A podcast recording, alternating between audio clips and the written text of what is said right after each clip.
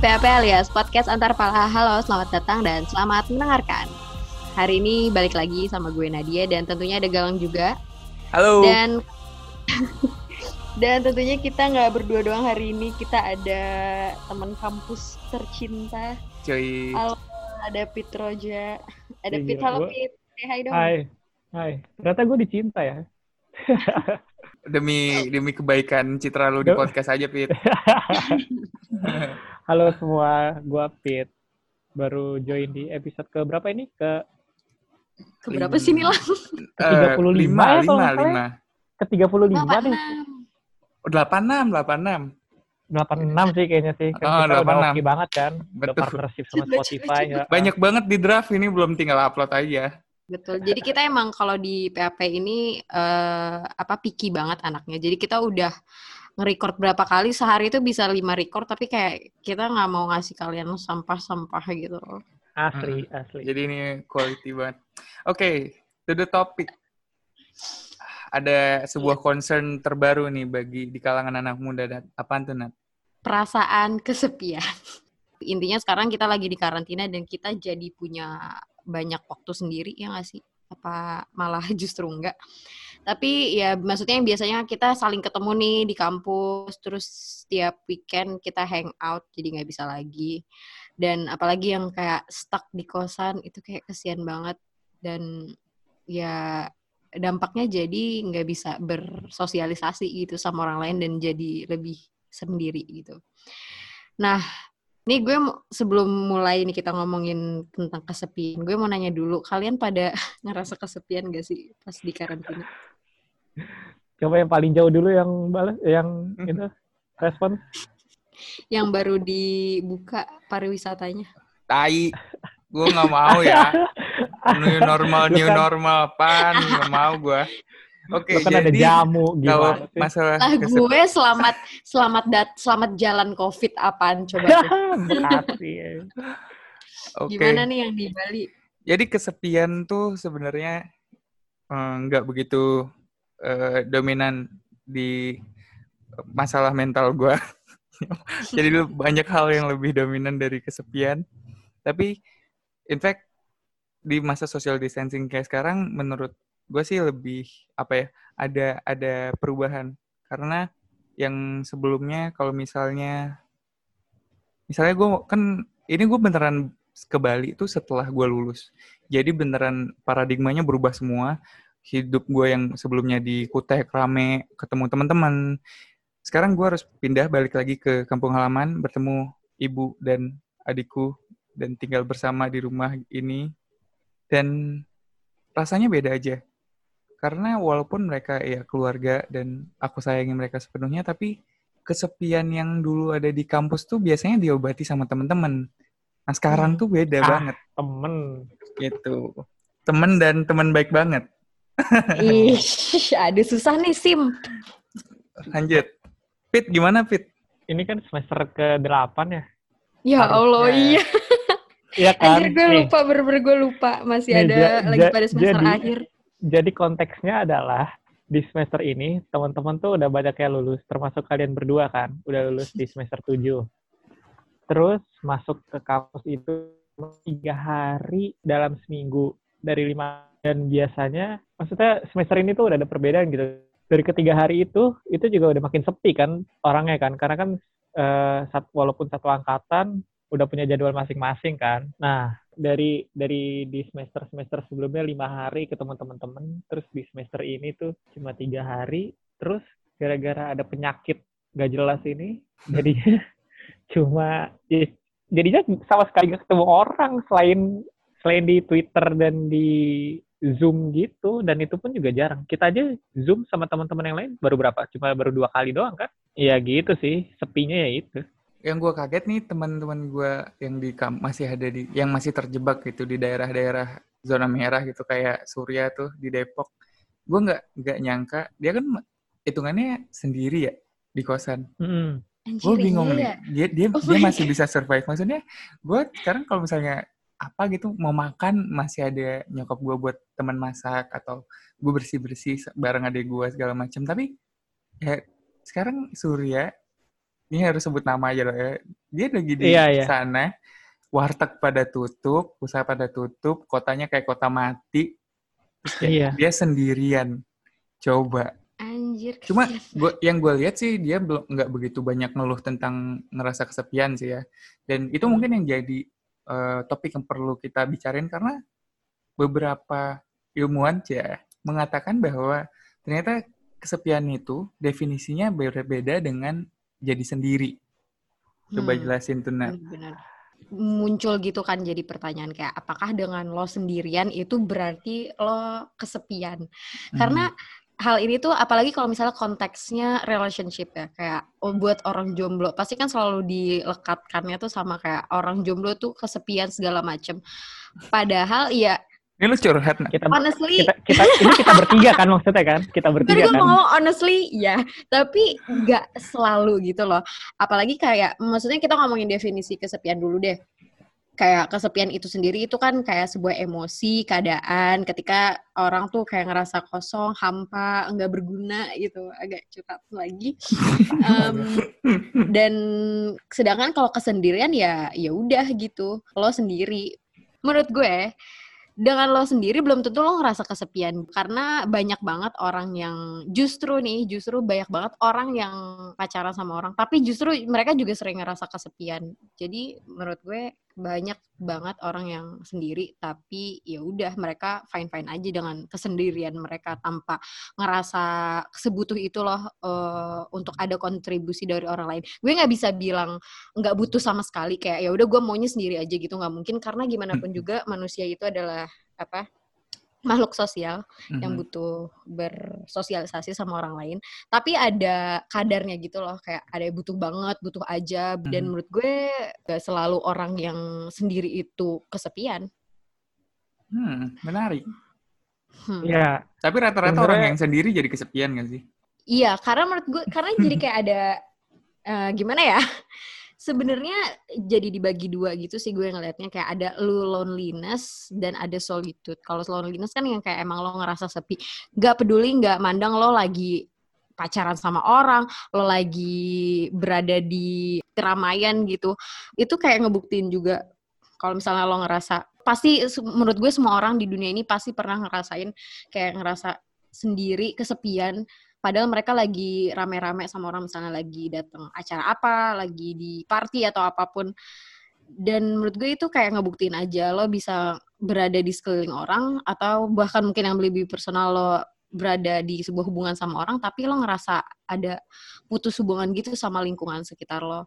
Lo nggak paham keadaan atau pikiran lo sendiri atau orang lain nggak paham sama keadaan dan pikiran lo dan itu yang menghasilkan perasaan kesepian. Jadi lu kayak disconnected gitu sama lingkungan sekitar lu gitu ya? betul betul betul betul. gue setuju tadi waktu Nadia bilang ah, apa namanya beda gitu loh antara sendiri sama merasa sepi Eh, dan seenggaknya yang gue coba tanamkan ke diri gue sendiri adalah ya setiap orang tuh sebenarnya sendiri kan Eh, Iya. pada aki- pada akhirnya eh, lu nggak bisa bergantung ke siapa-siapa selain ke diri lu sendiri gitu tapi eh, masalahnya adalah di masa pandemi ini yang ngeselin adalah ketika lo lagi senang-senangnya eh, bersosialisasi sama orang gitu kan. Eh, maksudnya dari keadaan normal, tiba-tiba dalam waktu satu hari dua hari itu langsung dicabut dan lu bener-bener nggak boleh keluar rumah, nggak boleh ketemu orang sama sekali. Itu sih yang menurut gua berat banget bagi sebagian orang apa namanya untuk dialami di masa seperti ini gitu. Eh, apa namanya ka- kagetnya dan tiba-tibanya itu loh gitu sih. Iya. Mungkin beda gitu loh perasaan kesepian pas sekarang-sekarang ini sama kayak ya udah pas biasanya. Karena kalau misalnya Iya, biasanya kan kayak iya kan kayak misalnya dulu eh, misalnya lo ngerasa kesepian karena tiba-tiba lo diputusin atau karena tiba-tiba ada eh, apa masalah di lingkungan lo atau misalnya ada yang eh, lo kehilangan teman atau kehilangan eh, keluarga gitu kan.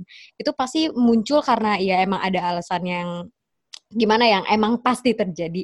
Maksud gue kalau sekarang tuh yang yang menurut gue bikin kompleksnya itu karena ini kaget banget gitu loh. Yang awalnya lo cuma ngeliat meme doang segala macam dan lo mikirnya kayak oh ya udah virus-virusan tapi lo nggak gue gue bahkan nggak kepikiran kalau kita bakal berakhir begini gitu loh, like social distancing begini. Dan kayak sedih banget sebenarnya. Dan yang memburuk itu menurut gue juga kesepian yang lu gue ambil gitu Nadia lu tinggal sama keluarga kan Pit juga yeah. sama keluarga gue juga sama keluarga di rumah dan yang buruk adalah ketika gue ngerasa sepi pas sama orang-orang yang harusnya jadi orang terdekat gue yang nggak bikin gue sepi gitu loh gue bingung maksudnya kok bisa gue tinggal di di tempat satu are ini yang padahal ada orang di sekitar gue tapi gue nggak ngerasa connected samsak gitu yang kayak hmm. um, makanya gue capek nyari hal-hal di luar rumah ini ya, entah lewat sosmed lah atau lewat ya apa nonton TikTok kayak apa kayak. Yeah. itu jadi jadi hal buruk karena kayak seakan-akan gue selalu ngerasa kesepian. Tapi padahal di mata gue tuh ada orang-orang yang sebenarnya bisa secara teori menyembuhkan kesepian ini kan tapi kalau misalnya uh, lo jadi tadi kan jadi main sosmed segala macam. Tapi lo jadi sering jadi pada ngerasa gak sih kayak dengan justru dengan adanya sosmed segala macam yang kayaknya kita lebih gampang terkoneksi gitu. Gue justru ngerasa gue makin sendiri aja gitu loh. Kalau misalnya gue baca, misalnya gue tadi gue sebelum kita podcast gue baca-baca nonton-nonton YouTube, terus kayak banyak banget orang yang komen-komen juga kayak gue ada sosmed segala macam kayak gue tinggal ngeklik untuk nelpon temen gue atau gue bisa tinggal ke website ini buat ngobrol. Tapi justru gue ngerasa makin kesepian gitu loh. Lo pada ngerasain nggak? Atau justru menurut lo sosmed segala macam justru ngebantu lo banget? Kalau gue sih ngebantunya mungkin karena gue anaknya cepat seneng kali ya. Jadi gue ngelihat update mudah gue di, di Twitter senangi. atau jadi iya gue mudah terpuaskan. Nggak usah bilangnya kayak gitu Fit mohon maaf takut banget. Oh ya oke. Okay. ya gitulah. Gue anak gue anaknya nggak banyak mau gitu. Jadi kalau gue pribadi sih uh, ngelihat hmm. misalkan ngelihat Nadia nge-tweet atau Galang nge-tweet gitu gue udah seneng aja oh my friend is alive and well and sharing their problems ya, maksudnya itu normal gitu kan.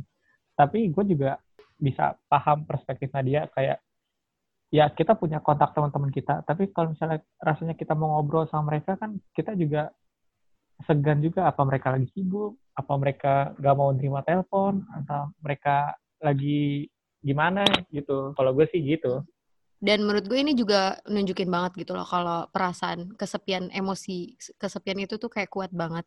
Karena yang itu juga ngaruh ke mental lo yang sebenarnya lo kesepian tapi belum tentu lo punya energi gitu loh buat uh, bangun buat ngehubungin teman-teman lo biar lo nggak ngerasa kesepian. Justru itu yang sebenarnya sangat menakutkan buat gue. Karena gue honestly gue kesepian gitu. Apalagi lagi di karantina gini yang biasanya gue ngobrol sama ketemu teman gue tiap hari tapi dengan sekarang yang kayak gue nggak bisa ketemu harus lewat media lain gue nggak punya energi itu loh buat mulai duluan. Kayak gue udah capek duluan bahkan kadang kalau misalnya orang mulai ngegrit gue duluan gue juga udah mulai capek. Padahal sebenarnya gue kesepian. Tapi buat mulai conversation atau buat uh, respon obrolan itu tuh gue udah nggak punya energi itu. Nah kalau Nadia kan masalahnya kan di maaf di capek dan gak ada energinya. Kalau gue masalahnya adalah di gue tuh insecure gitu loh insecure dalam artian ya itu tadi tadi gue bilang aduh kalau gue nelpon galang diangkat gak ya? Aduh kalau gue nelpon galang dia lagi sibuk gak ya? Mau gak ya dia nerima telepon gue gitu. Itu satu dan fear of rejection kayak misalkan eh gak, uh, eh, gue lagi nggak mau ngobrol dulu nih atau gimana? Gitu loh yeah. kalau oh. iya kan? iya kan? Dan itu juga menurut gue kayak salah satu dampak dari kesepian juga gitu gak sih kayak lo mentally jadi unstable gitu jadi buat jadi kayak yang awal ya emang lo kesepian tapi lama-lama jadi kayak lo takut untuk ngelakuin ini buat ngelakuin itu padahal ya sebenarnya itu bisa mengobati perasaan kesepian lo ini tapi aja gitu gak bisa itu uh -uh. ini bakal beda banget sih kasusnya kalau misalnya kita semua kayak masih di kampus terus kayak emang harus ketemu di kampus ya pasti nah, ngobrol iya. dan nggak bakal ngerasa mm -hmm. sepi sih cuma ya kan? yang gue tangkap dari tadi tuh ada perasaan yang kayak bingung banget kenapa kesepian di diri kita masing-masing ini begitu kuat. Maksudnya di pertama mungkin ya karena kaget gara-gara virus kan. Tapi hmm. ada juga alasan lain yang bikin kesepian sekarang tuh ternyata sangat kuat gitu. Karena ternyata kesepian itu adalah suatu hal yang benar-benar ngakar nih dalam otak kita. Jadi ibaratnya kita nggak belajar gitu loh lewat interaksi sosial bahwa oh ini yang namanya kesepian. Enggak, ternyata John Cassioppo ini dari University of Chicago, Chicago, Chicago, Chicago. kan udah gak bisa pronunciation gue. Dia menghabiskan tiga dekade untuk mempelajari kecenderungan sosial dari otak manusia. Nah, yang Doi temukan ini adalah rasa kesepian itu udah terajut dalam genetik kita itu serupa sama respons kita tuh kalau misalnya kena panci panas nih. Nah, misalnya tangan lu kena panci panas ngerebus air gitu kan. Lu ngerasa panas. Kenapa sih stop ini bener-bener gue barusan gue barusan ngerebus panci. Eh ngerebus panci. ngerebus air terus tumpah. Oke oke oke oke oke bisa terus, kebayang bisa kebayang. Jadi kalau misalnya lu bego gitu atau kayak lu tuh psikopat lu tuh kalau pas pas ngerasain sakit tuh tangan lu tuh langsung lu tarik gitu kan oke terus lu hmm. mengucapkan aduh gitu karena aduh, sakit iya, gitu kan. Kalau Nadia sih kayaknya nggak ngomong aduh sih. Aduh enggak enggak enggak astagfirullah. Eh enggak apa sih? Terus eh, lanjut, lanjut. terus itu karena kita tahu secara naluriah bahwa rasa panas itu berbahaya untuk eksistensi diri kita. Nah menurut si profesor ini kesepian itu responnya mirip karena otak kita tuh munculin kesepian karena ada persepsi bahwa kita tuh lagi dalam masa sekarang kekurangan atau kehilangan hubungan sosial di mana kita dapat saling bergantung atau membantu. Nah, waktu anak-anak nih, Pit, lu kalau misalnya jadi anak-anak, lu selalu ngerasa aman, tau nggak kenapa? Uh, karena gue punya rumah, punya orang tua, Betul. ada makanan selalu di meja. Betul. Jadi lu bisa selalu dependen gitu kan. Nah, ketika hmm. dewasa, uh, mindset sudah berubah, ada ada sense of we have to be independent, di mana kita harus hidup nggak bergantung sama siapa-siapa. Ini menurut profesornya ya. Dan kayak tadi Nadia bilang, manusia itu ya makhluk sosial. Dan seakan-akan kalau ada ilusi bahwa kita bisa survive hal-hal ini uh, lewat dengan sendiri, dengan segala coping yang kita punya misalnya ya kalau kita nggak bisa social distance, eh, kalau kita nggak bisa punya interaksi sosial, kita pakai sosial media atau nonton YouTube atau nonton TikTok. Banyak distraksi-distraksi yang kita ambil, padahal kebutuhan naluriah kita itu adalah interaksi sosial, gitu. Dan ah, intinya gitu. Jadi kenapa sekarang tuh sebegitu kuat? Karena walaupun misalnya sekarang gue punya orang tua segala macam, ada sense of nggak ada yang bisa nyelamatin gue dari COVID, you know? Hmm. Gara-gara media, ya media sih. Atau gara-gara jerings.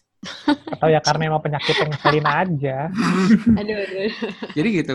Jadi seakan-akan nggak karena ada narasi, bukan narasi, aduh konspirasi banget. Karena ada uh, pikiran atau persepsi bahwa COVID ini bakal bisa aja ngenain semua orang dan kemungkinannya sangat besar kayak setiap daerah tiba-tiba jadi zona merah, zona merah, zona merah. Terus sekarang at the same time yang kita bisa lakukan tuh sedikit dan itu yang mungkin bisa menurut gue nih, yang sekarang menurut gue, menurut gue itu menyumbang pada rasa powerless. Jadi kayak lu nggak hmm. punya power untuk mengubah keadaan, lu pengen melakukan interaksi sosial lewat sosmed nggak bisa juga, jadi ya gitu, jadi jadi siklusnya kayak gitu. Terus nih, yang lebih parah kalau misalnya kalian kita udah ngerasa sepi, udah ngerasa powerless, udah itu jadinya kita defensif. Maksudnya kita misalnya mikir apa gua kesepian ya? Atau misalnya kayak Nadia bilang tadi, sebenarnya lu udah ngerasain kesepian kan, tapi kayak ah enggak, maksudnya gua mau lakuin hal lain aja gitu. Dan ketika misalnya kita merasa kita butuh uh, interaksi orang lain, kita bilang kayak enggak, gua nggak butuh itu jadi seakan-akan kita denial gitu kalau kita tuh kesepian. Itu itu mekanisme pertahanan diri paling dasar sih. Paling dasar betul. Pen, paling dasar tuh penyangkalan. Jadi hmm. ya ketika kita merasa ya lagi dalam masa pandemi gini, kayak gue merasa kesepian deh. Tapi enggak lah, buktinya lo masih bisa ngelihat temen-temen lo di sosmed dan lain-lain. Padahal ya itu nggak cukup gitu loh. Mm-hmm. Iya kan? Apalagi kalau misalnya lu diajarin dari kecil, jangan manja, jangan manja, bisa sendiri Wah, itu sih parah. Wah, Menurut gue itu pasti banyak banget orang-orang yang ngerasa kayak gitu kayak dari kecil yang dibilang jangan manja se- segala macam. Jadi pas sekarang gede jadi menyangkal perasaan dia sendiri gitu loh. Dan menurut Iya. gue itu yang bikin makin parah kalau misalnya konteksnya kesepian. Bahkan menurut gue untuk untuk berhenti menja untuk berhenti you know kayak how to stop being lonely itu ya untuk dengan lo mengidentifikasi kalau lo memang kesepian gitu nerima lah gitu intinya ya nggak sih kayak Jujur. maksudnya kalau lo kalau lo denial mulu makin parah gak sih Mhm.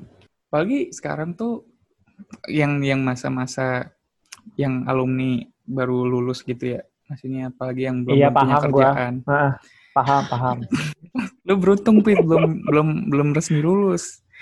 Ini sekarang gue lulus, terus sekarang gue sosial apa lingkungan sosial tuh me- mengharapkan gue tuh at least udah punya pekerjaan, bisa punya penghasilan. Sedangkan di era seperti sekarang yang udah punya kerjaan aja di PHK, sekarang gue kita udah nggak punya sumber daya, terus kayak sekarang gue harus mandiri. Eh, sedangkan pokoknya lagi dari kiri kanan atas bawah depan belakang tuh tertekan gitu. Eh, dan tadi sih benar kata Nadia, ketika orang tuh, ketika kita udah me, apa ya, mengakui bahwa kita tuh sebenarnya kesepian, nah dari situ baru kita bisa mulai cari cara gimana sih biar kita nggak kesepian atau seenggaknya mengurangi lah rasa kesepian ini. Nah kalau gue karena apa namanya, gue ada grup Discord sama temen-temen, jadi ya in- apa namanya interaksi sosial gue kurang lebih udah dua mingguan ini. Jadi tiap malam tuh teman-teman tuh pasti ya ini Discord apa namanya call entah ngegame bareng atau masing-masing ngerjain eh, urusannya masing-masing tapi masih ngobrol dan lain sebagainya gitu loh. Nah, Pit, gue mau tanya, C, kalau misalnya menurut lu kesepian tuh emang separah apa sih dampaknya? Maksudnya apa ini nggak bukan sekadar kesedihan sementara aja? Kalau gue pribadi sih selalu ada eh, sisi itu, tapi kayak kadang-kadang konstan aja intensitasnya itu cuma satu misalkan gitu. Misalnya sehari, misalnya dalam sebulan intensitasnya eh, tetap itu satu, satu, satu, satu. Tapi mungkin ada beberapa hal yang bisa nge-trigger eh, si kesepian ini. Dia intensitasnya bisa tiba-tiba dua, tiga gitu. Tapi itu cuma Hmm. bentar doang gitu loh. Kayak fluktuatif, bentar, tapi nanti balik lagi ke satu. Nanti lama satu, baru kedua, tiga gitu. Ngerti gak? Kayak misalkan gini loh. Kayak misalkan apa ya? eh ya kita kesepian nih, nggak nggak bisa ketemu teman-teman dan lain up dan lain sebagainya. Tiba-tiba besok lagi ada orang eh, ada teman kita yang eh, posting foto waktu kita di kampus berapa semester lalu gitu. Terus tiba-tiba jadi kangen gitu misalkan. Nah itu tuh naik kan berarti kan apa namanya kadar dalam tanda kutip kadar kesepiannya inilah jadi dua ya ya cuma satu jam habis itu udah turun lagi satu lagi gitu kalau gue sih gitu sih Kalau lu Nat, lu ngerasain dampak dari kesepian nggak? dampak dari kesepian eh, pastinya jadi mau gak mau jadi makin sulit buat buka membuka diri sama orang lain. Pastinya yang tadinya gue kayak lo pada ngerasain gak sih dari sejak di karantina tuh buat ngobrol sama orang lain tuh jadi sesusah itu. Gue misalnya gue ngobrol sama orang yang tadinya gue kayak ngobrol sama orang baru nih misalnya konteksnya. Yang tadinya gue kayak ya udah gitu gue tahu mau ngomong apa. Terus kayak tiba-tiba anjir gue bener-bener nggak tahu lagi gitu loh mau ngomongin apa. Karena nggak ada yang menarik selama di karantina. Jadi, atau yang menarik ada tapi itu itu doang. Jadi kayak gue nggak punya topik oh buat ngobrol. iya iya iya sumpah. Sih? gue kadang bingung kalau misalnya ngobrol nih sama orang terus kayak misalnya ada yang ini nanya, tadi ah, how's gimana? your day? gitu kan. Terus kayak ya nothing happened. Nothing happen Jadi kayak- internet doang. Diomongin. Cuma dampaknya Iya ternyata dampak Oh. dampak kesepian nih bisa lebih parah dari itu loh teman-teman jadi bahkan de- tahap rendahnya tuh stres masih stres yang yang mungkin kita di- masih deny juga tapi kayak batin tuh sesak mulai sesak napas gue udah ngerasain yang sesak napas sih tapi belum lebih tapi Serius. depresi Udah, depresi fis- udah udah udah fisik gitu dong berarti. iya udah Maksudnya udah ngaruh ke fisik loh. betul Betul. dari dari mental udah masuk me- me- termanifestasi dalam fisik gitu dan ini emang Hmm. emang nyata bahwa kesepian sebelum ada corona ini emang ternyata misalnya di orang-orang yang udah lansia gitu bisa memunculkan penyakit dalam gitu entah itu kausalitas atau korelasi aja tapi Mm-mm. ternyata kesepian tuh punya dampak yang apa ya nggak semata-mata cuma bikin lo sedih terus abis itu dari angka 1, 2, 3 terus 0 nggak gitu semua tuh ada ketika lu tiga ya resiko lu misalnya kena jantung atau resiko lu kena penyakit apa yang parah penyakit dalam itu tuh bisa meningkat dan itu yang bikin kesepian ini karena masalahnya sekarang lagi pada deny itu orang nggak tahu mereka tuh getting worse every day kalau misalnya mereka tetap nggak ngerasa ini gitu loh. Shit. Gue mau nanya deh. Ini Apa kan tadi kan Nadia kan bilang kan eh, misalkan ngobrol sama orang baru. Nah ini kan berarti konteksnya online dating bukan sih? Coba Nat, gimana? Betul. Nah, nah, gue mau ngomong, gue baru banget mau ngomong itu salah satu coping mechanism gue. Oh my eh, god. nah, tapi nih anak gue tuh kan ya sempat juga kan. Tapi masalahnya adalah yang kayak gue udah sebulan satu setengah bulan aplikasinya masih ada, tapi gue nggak buka-buka aja. Adalah karena ini kan nggak tahu nih ya ujungnya kapan dan nggak maksudnya dan karena nggak tahu ujungnya kapan, jadi nggak tahu bakal berakhir gimana gitu loh. Jadi ngerti gak maksudnya? Jadi kalau misalkan Iya, di iya, keadaan yang biasa kan, lo misalkan chatting nih, misalkan berapa Hmm. bu- berapa sebulan misalkan, terus mulai telepon-teleponan dan segala macamnya. Terus kan pada suatu titik kan lo kan pasti kan ketemuan kan. Oke. Nah, dengan adanya pandemi kayak gini kan lo lo nggak tahu apakah lo bakal ketemuan atau enggak. Jadi kayak aduh ini dilanjutin apa enggak ya?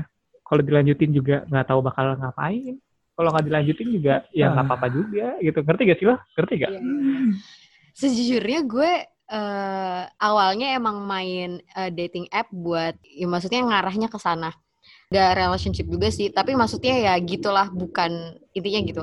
Tapi gue justru jujur gue sekarang gue sekarang udah gak main lagi. Tapi kayak minggu-minggu beberapa bulan yang lalu tuh gue bener-bener kayak emang tujuannya buat itu. Tapi kayak gue jatuhnya enak sendiri.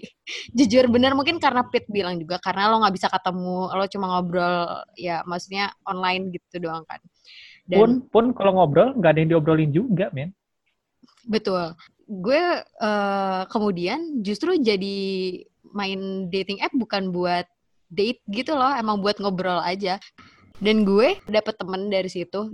Ya udah jadi temen aja. Kayak kita ngobrol segala macam. Walaupun ngobrol dan ngobrolnya tuh tentang apa pun. Gak harus tentang you know yang berhubungan dengan relationship segala macam. Terus kita ngelukis bareng. Dan gue jadi punya temen baru aja gitu loh. Oh, sekarang.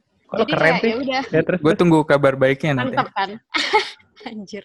Enggak enggak sumpah. Gue bener-bener temenan doang. Nggak ada lebih nggak ada apa. Dan kayak ya udah kita emang udah sama-sama tahu kita emang buat temenan doang gitu loh.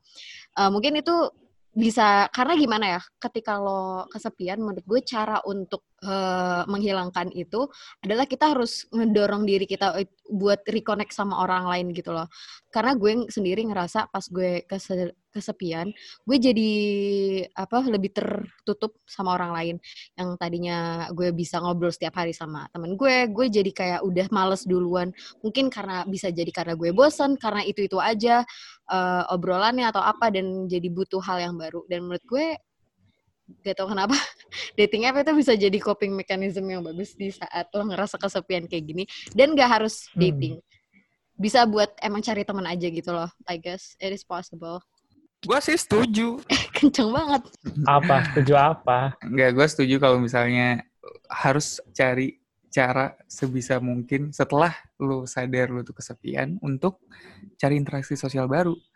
Ini buktinya akhirnya grup eh, geng gua waktu SMA tuh kan aktif ya sejak eh, Hmm. corona ini. Terus kita makin sering ngobrol, main bareng, bahkan main COC bareng lagi ya. Anjir. Maksudnya tuh udah game lawas kapan gue main COC. lagi Oh, coba. COC. Ah, Iya, iya, iya. Clash of Clans terus kayak Iya, iya. seru aja gitu lu masih masih berinteraksi aja yang sesuatu yang beneran lu apa ya yang beneran lu interested gitu dan gue rasa ini penting untuk mulai dilakukan karena gini seakan-akan kalau misalnya social distancing physical distancing apalah itu kayak seakan-akan nggak ada hal yang worth to do karena kayak virusnya belum lewat terus kayak oh, untuk apa juga gue ngelakuin ini tapi kayak ternyata coping mechanism yang lebih baik adalah untuk tetap setelah yang pertama tuh pasti adalah menyadari dulu lu kalau misalnya kesepian dan gue rasa hampir semua orang pasti kesepian deh di masa pandemi Iya.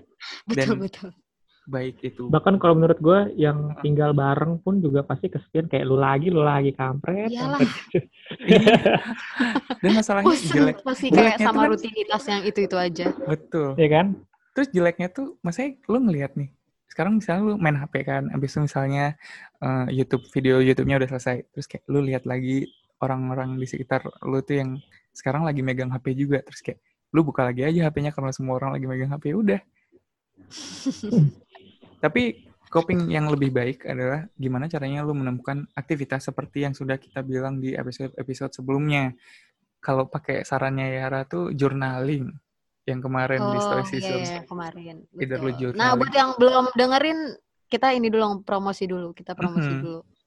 Ini segue untuk promosiin podcast eh, episode podcast. Udah ada episode pos- podcast apa Podcast sih anjing? sebelumnya, episode podcast sebelumnya Ini segue untuk juga. mempromosi.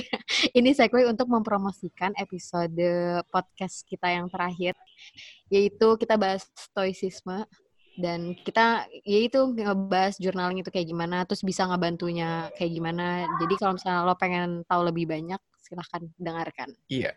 Kalau journaling tuh ibaratnya lu setiap hari mencoba nulis apa yang hari ini lo rasain, apa yang lo lakukan.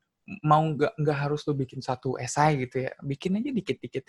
Hari ini aku merasa eh, bete karena eh, telurnya keasinan gitu atau hari ini aku bete karena ABC atau misalnya Aku bete karena kamu gitu. ya. Astagfirullah.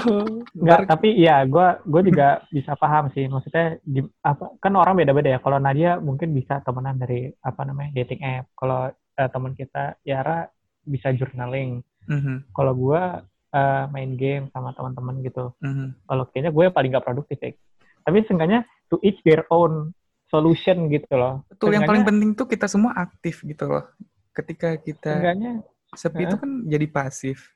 Nah, ketika pasif, kalau misalnya otaknya jadi pasif juga, otomatis lu masuk ke lingkaran setan itu loh makin makin buruk. Jadi lu harus punya kita kok lu sih, kita harus punya kesadaran untuk at least melakukan sesuatu yang baru, yang yang iya lakuin aja. Contoh berkebun.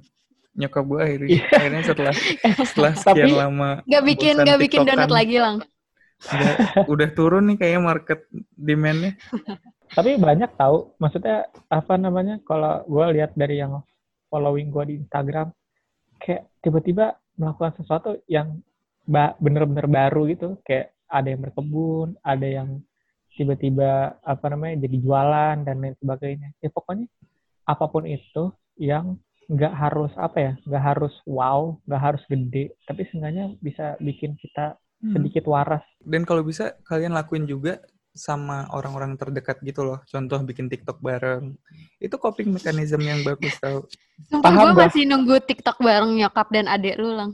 Enggak, gue paham mau. banget bang Gue nggak mau. gue ngomong doang tapi nggak mau ngelakuin. Dan yang terakhir, jangan lupa kalau misalnya kalian kepo tentang COVID. Enggak sih, kayaknya kita semua udah pasrah gitu kayak whatever. pokoknya pesannya adalah dari kita ada berapa orang? Ada 8 orang, 9 orang. Jangan percaya sama pemerintah new normal new normal ini sebelum presiden kita bawa cucunya tanpa pengawalan ke pasar atau ke mall buat main. Sebelum itu jangan, beneran ya, percaya sama gue. Percaya sama kita. Jangan, jangan. Iya, gue lagi bete juga sih tentang new normal bikin kayak apalagi Bali katanya ada isu-isu mau dibuka lagi kan. Wah langsung sumpah. jadi trending eh, trending topik lain tahu. Selamat tinggal kakek nenekku. Astagfirullah. Mati semua ini kena covid aja. Anjir. Tapi kayak gue nggak bisa ngebayangin sih karena Bali tuh emang kota pariwisata banget. Iya. Natat episode selanjutnya aja nih, episode selanjutnya. Oh, baik, baik, Normal, baik. Bikin kepo, bikin kepo. Kalian tungguin Aduh. terus ya. Kita mau Iya. roasting pemerintah kali. recap, recap. Ayo recap. Jadi kita udah bahas hari ini, di episode kali ini bahwa kesepian itu bukan sesuatu yang bisa kalian eh, biarkan begitu saja. Tidak boleh kalian sepelekan. Apalagi kalau misalnya kalian udah merasa hal-hal seperti sesak napas, susah tidur, eh, tidak ada semangat untuk bangun ke eh bangun dari kasur gitu. It- tapi itu mungkin ma- Mesti ke emang masalah sih. kronis sih.